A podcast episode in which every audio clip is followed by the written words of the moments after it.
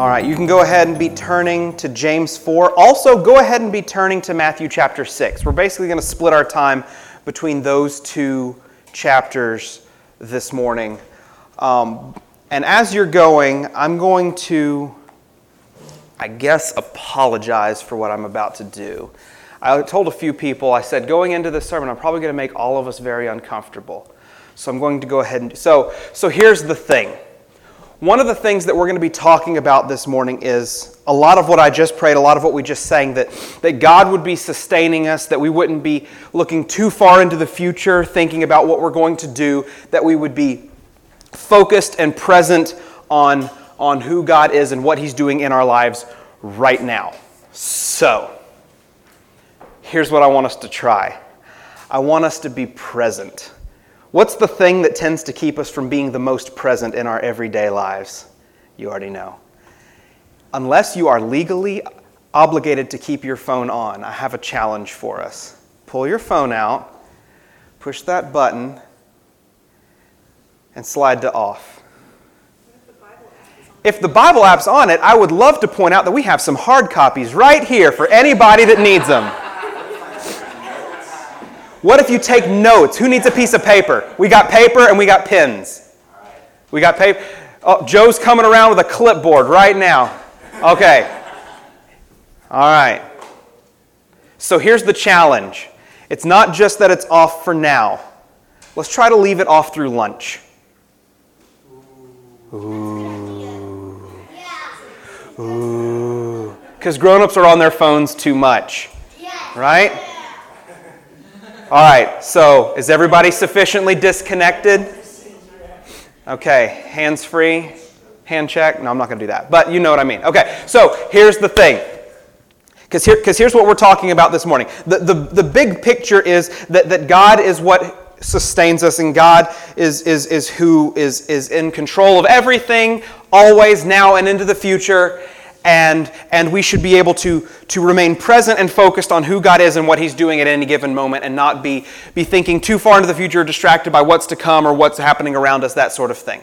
That's, that's, the, that's the bottom line of what we're talking about this morning. Because, because we're going to continue to have our, this discussion that James has been having about, about worldliness and how loving friendship with the world leads to, to us acting as though we are God. We begin to feel sufficient in ourselves. We begin to think, I can take care of myself, I can take care of things. And this pride can well up as we become too close to the world, right? This idea that we become so close to the society around us that we're looking for all of our identity in, in what's going on in our lives and what the world thinks of us and how we relate to the world that we begin acting as though we are God. Now, I'm going to put up one verse that we read last week. This is James 4:11, which says, "Do not speak evil against one another, brothers.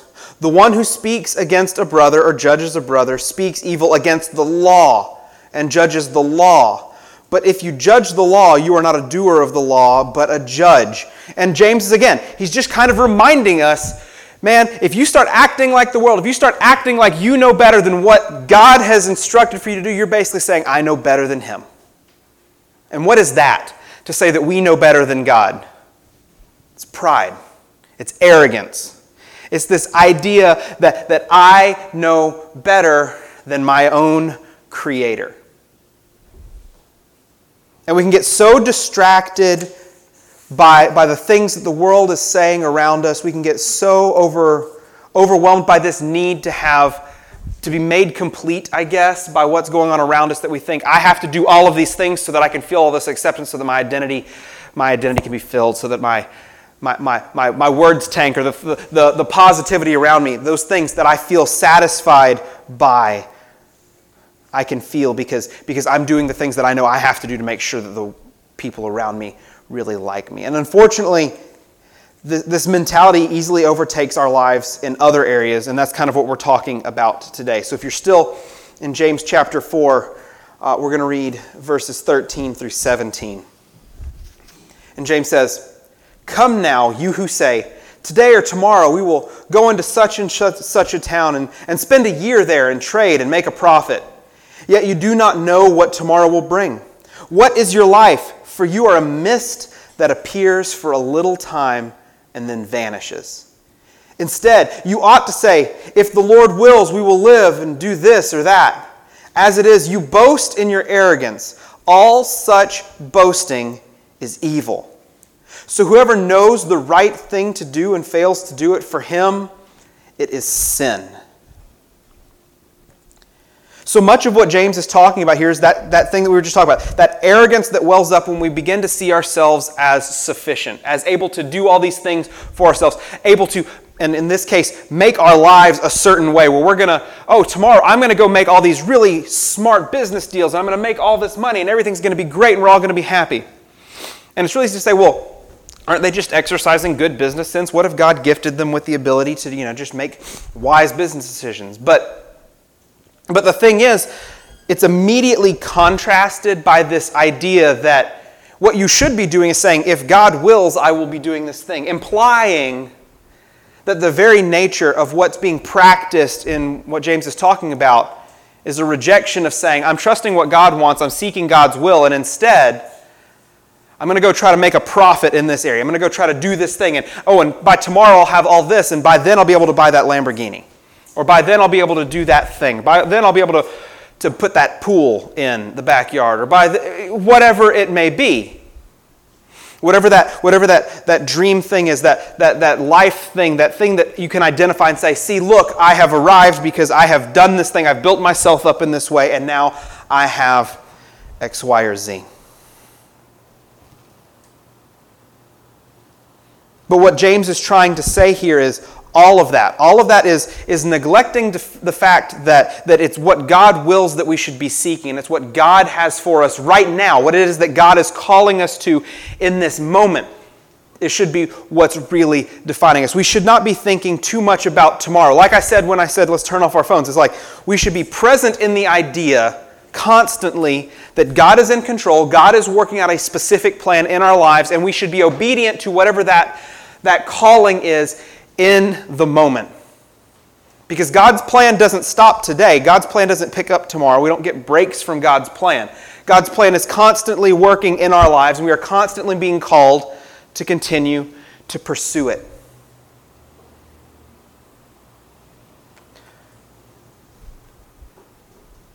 So when James says, As it is, you boast in your arrogance, all such boasting is evil, so Whoever knows the right thing to do and fails to do it, for him it is sin. We hear this idea of, of the sins of omission, like not doing the thing you're supposed to do. And that's kind of what James is speaking about here. He's like, if you're so interested in what you're going to do tomorrow and the amazing things that you think you're going to do to pad your life and make yourself feel more comfortable tomorrow, if you're so, if you're so lost in thought, and, and I have to admit, I'm one of the worst of these. My, my personality type is one that's like, oh, that's a fun, shiny thing that I could chase after. Oh, that's a fun, oh, there's another thing over here that I could, and, and I do this. Because A, I'm wired that way and I have to fight that. And B, everything around us is a shiny thing that we could go after, right? Everything is like, that's the next thing that I could get, or that's the next thing that I could do. Our whole lives are built around social media and things showing us, hey, this is a cool thing, this is a cool thing. Hey, look at this picture, look at this thing, look at this thing you could own, look at this thing you could buy. We're constantly being bombarded with this kind of language. Look at what, look at what you could have if you, if you planned ahead, if you worked toward that thing. And I'm not trying to say that it's wrong to have a car, or it's wrong to have a thing, or it's wrong, whatever that may be. But if the dominating forces in your life are what's driving you to attain that next level thing. If you're looking ahead saying, I'm going to go over here for a year so I can make a lot of money and buy this thing. What James is saying is, you are forgetting that God has something for you to be doing right now. And by not doing that, you are being arrogant and you are in sin. And that's, and that's a, a hard calling for us to really live out today because nothing in our society encourages us to just kind of stop and be present and focused on the will of God in our lives. He calls us to be focused on His will even now. We're going to come back to this in just a second, but Matthew 6 34 says, Therefore, do not be anxious about tomorrow, for tomorrow will be anxious for itself. Sufficient for the day is its own trouble. And, and we're going to talk a little bit more about worrying about tomorrow in just a second, but, but I, I want us to focus on this idea that our God is our God right now. He's the God of now, and He's the God of what's to come, and He's always been God, and that hasn't changed. But our focus can, can get taken away. We can, we can lose sight of what it is that He's doing in our lives even now, or what it is that we're called to even in this moment, because, because we have this other thing that we're working toward, this other thing that's important, and we forget to, to be focused and aware of what it is that we're called to even in this moment. Maybe, that, maybe you have experienced that before, where you're like, well, I can't, I can't serve in this way right now because well, I've got this thing that I'm working toward that God's called me to, and I, I have to do that, so I can't really be focused on this right now. When God's saying, here's an opportunity right in front of you. I don't know what that may be. It's probably different for everybody, but I'm sure there have been plenty of times where we've become distracted by other things that are out there or, or, or, or the fun of chasing after those things, and it's taken us away from what God has for us in this moment. Our God is a God of right now and He's also the God of the future. So we can leave that part to Him. And we can trust Him in that. And we can ask Him what it is that He has for us in the future. But, but all of these actions, all of these things that James is teaching against, is, is leaving out that step of saying, Is this what God wills for me right now? Is this within what God is calling me to? And specifically within here, James is beginning a conversation. We're going to be in this for a couple of weeks. Um, he's beginning a discussion about defining ourselves by our wealth and, and, the difficulties of having wealth and the difficulties of maintaining wealth and the difficulties of taking wealth and keeping it present within the Christian life. And, and you should still be in Matthew chapter 6, but, but Jesus spoke specifically to the troubles of having wealth in the Christian life. In Matthew 6, 19 through 21, he said, do not lay up for yourselves treasures on earth where moth and rust destroy and where thieves break in and steal, but lay up for yourselves treasures in heaven where neither moth nor rust destroys and where thieves do not break in and steal. For where your treasure is, there your heart will be also.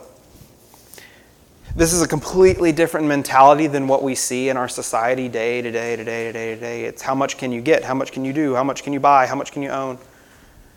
Do you have a Lamborghini? Do you have a pool? Do you have a. Right? I'm not ashamed to admit, over the last few years, I really have fallen in love with watching HGTV. Judge me if you want, but those before and after pictures are pretty amazing. The Property Brothers feel like my bros at this point, like, like I feel like I know them. But what is all that doing? It's all just tempting us to say, I could have this, I could do this, I could, right? And we're thinking about what I could have now, and what Jesus is saying is none of this matters. What did James call it? He said, Your life is a mist. None of this right now is ultimately what matters. What matters ultimately is, is who you are in Christ and what it is that you are doing for Him and in His will even now. Now, here's the thing, and I think it's worth saying we all have different relationships with wealth. Some of you might be thinking right now, oh, that whole don't store up for yourselves treasure on earth, I am nailing that right now.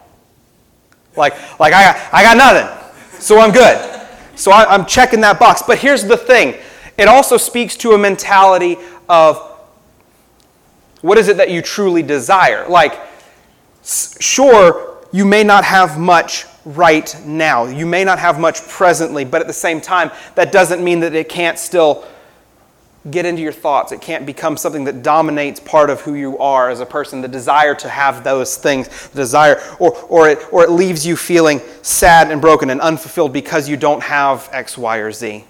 So I don't want us to think, well, that verse can't really apply to me because, well, I don't have this and I don't have that and I don't have the, you know. I don't want us to think that it still can't be helpful teaching to us because, because most of what we're talking about is, is kind of a a life approach to these ideas. This idea of desiring to go make something for yourself or desiring to have lots for yourself comes from within, and that's a heart thing. That's a, that's a matter of where our heart is and what it is that we're being driven toward. Instead of saying, I trust that God is going to provide for me and I, I'm, I don't need to have all of these things so that I can be satisfied, but rather I can, I can look to Him and know that He is going to provide for me.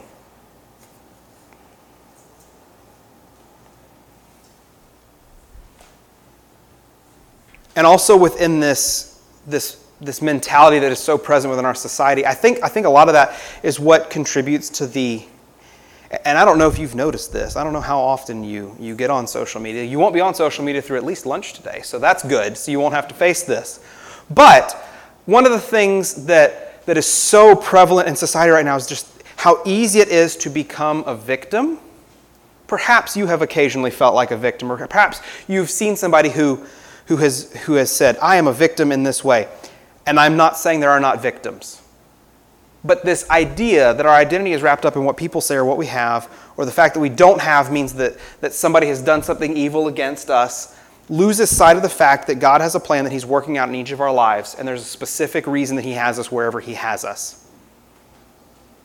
And that we are, in fact, none of us are victims. If we have nothing and we have sickness and we have death and we have pain, we have frustration, all of those are the things that we deserve because those are the things that were the result of sin entering into our world. That is, that is what we should expect within this world. Now, some people God has blessed with health, and some people God has blessed with things, and some people God has blessed with any number of things. But um, I think this same arrogance can contribute to this, this, this pride that I'm going to go make something for myself. I'm going to have something and I'll be great because I did these things. But it can also contribute to I deserve better because I should have this, this, this, or this. And because I don't, man, either God's mean or society's mean or whatever it is. And I think all of that is still an outpouring of this arrogant sense that can be within us.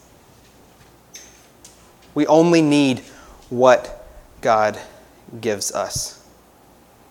James doesn't want us to look too far into the future to, to, to say, I'm going to do this thing and this is what's going to be. He's saying, you got to remain focused on what God's will is for you now. And this can manifest in arrogance, but it can also manifest itself in worry or fear, which, which Jesus speaks to in Matthew chapter 6, just a few verses after that. And we're going to come back to where we were just a minute ago. Matthew 6 this is verse 25, and I'm going to read through verse 34. He says, Therefore I tell you, do not be anxious about your life, what you will eat or what you will drink, nor about your body, what you will put on. Is not life more than food, and the body more than clothing? Look at the birds of the air. They neither sow nor reap nor gather into barns, and yet your heavenly Father feeds them. Are, not, are you not of more value than they? And which of you, by being anxious, can add a single hour to his span of life? And why are you anxious about your clothing? Consider the lilies of the field, how they grow. They neither toil nor spin. Yet I tell you, even Solomon in all his glory was not arrayed like one of these. But if God so clothes the grass of the field, which today is alive and tomorrow is thrown into the oven, will he not much more clothe you, O you of little faith? Therefore, do not be anxious, saying, What shall we eat? Or what shall we drink? Or what shall we wear? For the Gentiles seek after these things, and your heavenly Father knows that you need them all. But seek first the kingdom of God and his righteousness, and all these things will be added to you. And then we're back to where we started. Therefore, do not be anxious about tomorrow, for tomorrow will be anxious for itself. Sufficient for the day is its own trouble. And so, what Jesus is trying to say here is, in kind of the same way that James is saying, he's like, if you are too worried about tomorrow, you have lost sight of what God is doing now. If you have so much fear about what's going to happen, well, this could happen, so I have to guard myself against this, or this could happen, or, or I might not be able to afford clothes, or food, or lodging, or whatever it may be. What he's saying is, God takes care of his creation and he will continue to take care of you in whatever situation you may find yourself. He will give you the things that you need. And that may be hard to believe sometimes, that may be hard to see sometimes. But, but what he's saying is, I want you to trust that I've got this. And that is so difficult to do because, because to say, I'm going to trust that God is going to take care of this. I'm going to trust that God is going to be able to take care of my tomorrow, and I'm going to be present in the now and focused on what God has called me to do in this moment. To do that is to let go of control, to let go of saying, I, I can take care of this, or I can guard myself against this, or I can protect myself against whatever pain or discomfort or thing that I'm afraid of He's saying, he's saying, I'm trying to think of some ludicrous example. He's trying to say, and I'm not saying you shouldn't like put out a rat trap if there was a rat in your house, but he's almost it's almost like he's saying, quit surrounding yourselves with rat traps just in case a rat should come near you. I'll take care of it. I'm not saying you shouldn't put out a rat trap again. it's a different conversation. But like but like don't overguard yourself against something that could go bad because all that energy that you're putting into protecting yourself from the what if all the all the time and attention and the work that you're putting into building up maybe I don't want to go against like other biblical like money manager guys but if but if the encouragement is you got to go build up your nest egg so that you got this and you're protected from this in case this should happen and you're worrying about all this and you're putting all of your effort into saving up all your money so that should something happen to happen in a couple months, you're going to be able to survive for this amount of time. What are you doing with all that time that you're putting all that effort into it? That's, that's the idea. That's what Jesus is saying in Matthew chapter 6. That's what James, I think, is focusing on in James chapter 4. He's saying, You are putting too much effort and leaving, leaving your faith that God will provide from you out of the conversation. And in the end, it's weakening your ability to be an effective member of the body of Christ. That's the idea. So, what should we do instead of getting ahead of ourselves? First, you got to admit that you get ahead of yourself sometimes, right? We need to look at ourselves. We need to really inspect our lives and say, where am I too focused on protecting myself against something bad in the future, trying to make something great of myself in the future? And, and in doing so, I'm letting go and letting loose of what God is calling me to right now. We have to look hard at our lives and say, do we do these things that Jesus and James are speaking about? Do I look ahead and say, I'm going to go do this for a year, and this is going to give me these resources, and then I'm going to be able to do this? Then I'll be able to be effective, or then I'll be able to have all these things. Do we do that? Or do we say, I'm going to trust that God's going to continue to provide for me? God, what is it that you have for me right now? Because that's the second thing. We should seek the will of God. He even goes, and I'm just going to remind us, he even goes so far as to say, Verse 16 Instead, you ought to say, If the Lord wills, we will live and do this or that. As it is, you boast in your arrogance. All such boasting is evil. So, whoever knows the right thing to do, the right thing to do being what he said in verse 15, asking for what God wills. So, whoever knows the right thing to do and fails to do it, for him it is sin. We need to go so far as to recognize that to not seek the will of God in everything that we do, in every decision that we make, as we move forward through our lives, is sin. Because for every action that we take, and we're not seeking the will of God in it, we're saying, I know better, or I don't need God to help me make this decision, or I can figure this out on my own. And if we think that, that's a, that's a, that's a ludicrous thought for us little created sinful beings to be thinking. To think that we don't need God, to think that we don't need Him to be at work in our lives, to think that we don't need Him to be guiding our every single step. Because I don't know about you, but oftentimes when I start stepping on my own and I start thinking, I know what I'm going to do, this will be great. It doesn't work out nearly as well as when I stop and I say, God, is this the right thing for me? Is this the right thing for our family? Or is this the right thing for the church? It's really easy to make snap decisions, say, I'm going to do this, or I'm going to do that, or I'm going to do that. It's much harder to wait on God to move and God to tell us what it is that we should be doing next. Because, because here's the thing again, our society is fast moving. Everything is right now.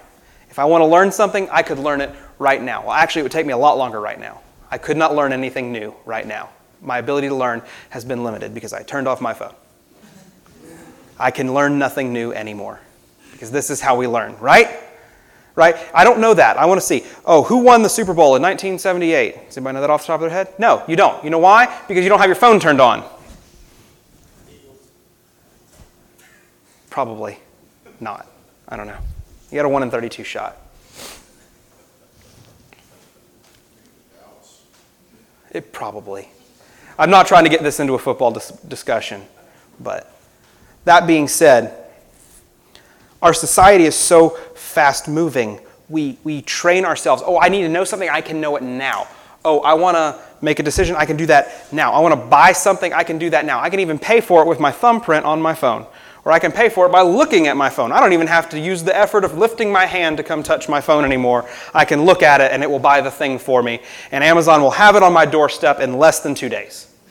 If you live in a major metropolitan area, you can have it in two hours. Like, like this is what we're moving toward as a society. And there's no amount of stop, wait on what God is doing right now, and, and move as He calls us to move. It's all, I got to do it now, and we don't stop and think about what God's willing us to do. And so we, as the church, should remain focused on who God is, what He is doing and trust that He has us. And that may be the hardest thing of all. Maybe you can convince yourself to, to stop and slow down. Maybe it wasn't as painful for you as it was for me to turn off your phone and to think that you don't get it back for another hour or hour and a half. Maybe you can handle that. But to actually trust that God has you and to live our lives in such a way that He's going to take care of our today and He's going to continue to be our God who's going to take care of our tomorrow. And we don't have to think about all the inevitabilities or all the things that could possibly happen or all the things that, that we could face or what if this bad thing or what all of the what ifs. And I'm not as much of a what if guy, but I know some of you are. Some of you are what if people. What if this happens? What if this happens? What if this happens? Some of you are more likely to be terrified about the future, and some of you are more likely to be so proud of what you're going to be able to do. Like those, like these two things that we've talked about, probably hits everybody in here. Either you're, I'm going to do something great about me, and I'm going to go take care of it, and I don't need God. I'm good enough. Or some of you are like, I'm terrified of what the future holds, and I got to do everything I can to protect myself against it. Both of those need to remain presently focused on who God is and what He's doing. And that's why I say that is the hardest part. So, in just a second, as I pray, what I'm hoping is that you are praying and inspecting what is present in your own life. How are you, how are you negatively practicing these things that James or Jesus have in front of you? That's one. And two, I hope you are praying and saying, What level of faith do I have that God's got me? And how is my life demonstrating that? Because you may, you may have some intellectual understanding. Oh, yeah, I trust Jesus. But does it look like it in your life day to day that you are trusting Him every step of the way and that you are hopeful that whatever it is that you're facing, you know that He's still got you and it's all part of His plan? Let's pray. And so, God, I pray that you would be at work in our hearts showing us where these areas of sin are present, or where the areas that we're, we're not acting and as a result are in sin are present. Where we're not seeking your will, or where we're demonstrating such great arrogance and, and pride in our, ourselves and our own abilities, or, or, or maybe our, our pride is manifesting itself through our belief that only we can, can plan out well enough how to protect ourselves from the, the pain and the evils and the discomfort that, that the future has for us. God, all of that, all of that is pride, and all of that demonstrates a disbelief that you are sufficient for us. And so, God, I pray that you would show us in our own lives, show us where these areas are in our hearts that we need to We need to let go of our fear or let go of our pride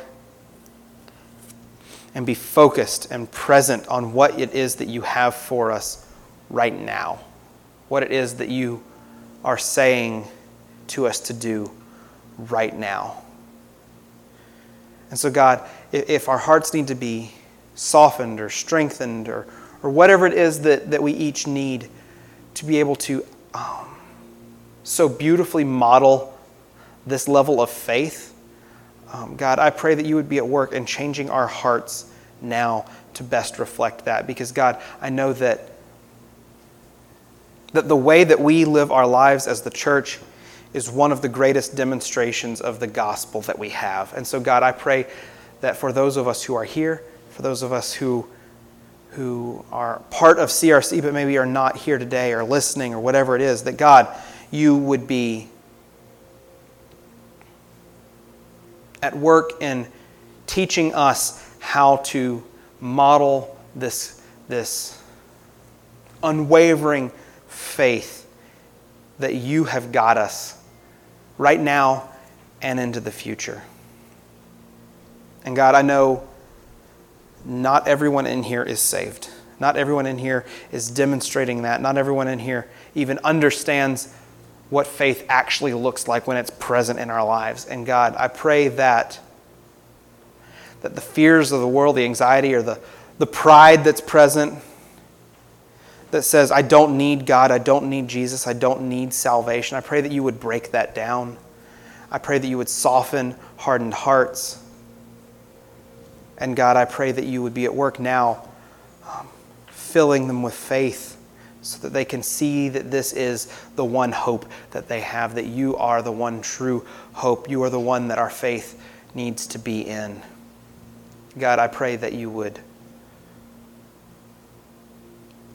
bless the time that we have coming up now. I know it's, it's one week and it's, it's more of a silly example, but God, I just pray that, that this week during lunch, during this time that we are together, we would be present and focused on one another and loving one another and building one another up and encouraging one another and enjoying being together as the body of Christ without any distractions. So, God, I just pray that you would, you would work in our hearts in a mighty way so that we can best reflect who you are and that our reliance is solely on you. In Jesus' name I pray.